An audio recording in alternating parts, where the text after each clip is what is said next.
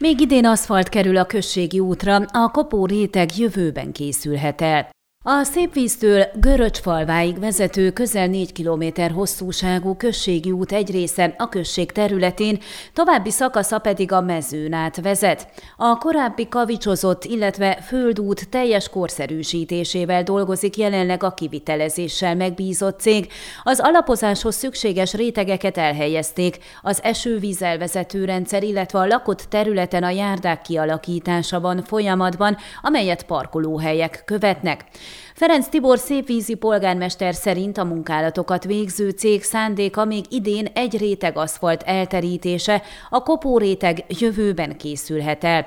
A községhez tartozó Csíkszent Miklóst Csíkborzsovával összekötő, szintén községi besorolású, egy kilométeres útszakasz szintén korszerűsítésre vár, ugyanezen szerződés alapján ennek elvégzése jövőre marad. A munkálatokat csak idén nyár elején tudták elkezdeni, ritkán tapasztalt buktatók után, amelyek négy év késlekedést jelentettek. A felújításra még 2017-ben írtak alá szerződést egy kolozsvári céggel.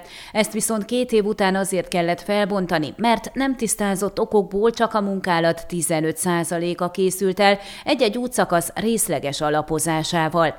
Ezt követően új műszaki tervet kellett készíteni, illetve meghosszabbítani a finanszírozási szerződést a vidéki beruházások ügynökségével, amely közel 1 millió euró értékű támogatást biztosított. A tavaly kiírt közbeszerzési eljárás azért hiúsult meg, mert az eredmény ellen egy székelyudvarhelyi cég óvás nyújtott be, majd sikerrel perelt, de a szerződés aláírásától távol maradtak, a magyarázat szerint koronavírus fertőzés miatt. Így a licit érvénytelenné vált. Az újabb kiíráson ezúttal egy Prahova megyei vállalkozás óvott, majd perelt, de veszített, így a nyertesnek hirdetett Csíkszeredai ING Service kapta a megbízást.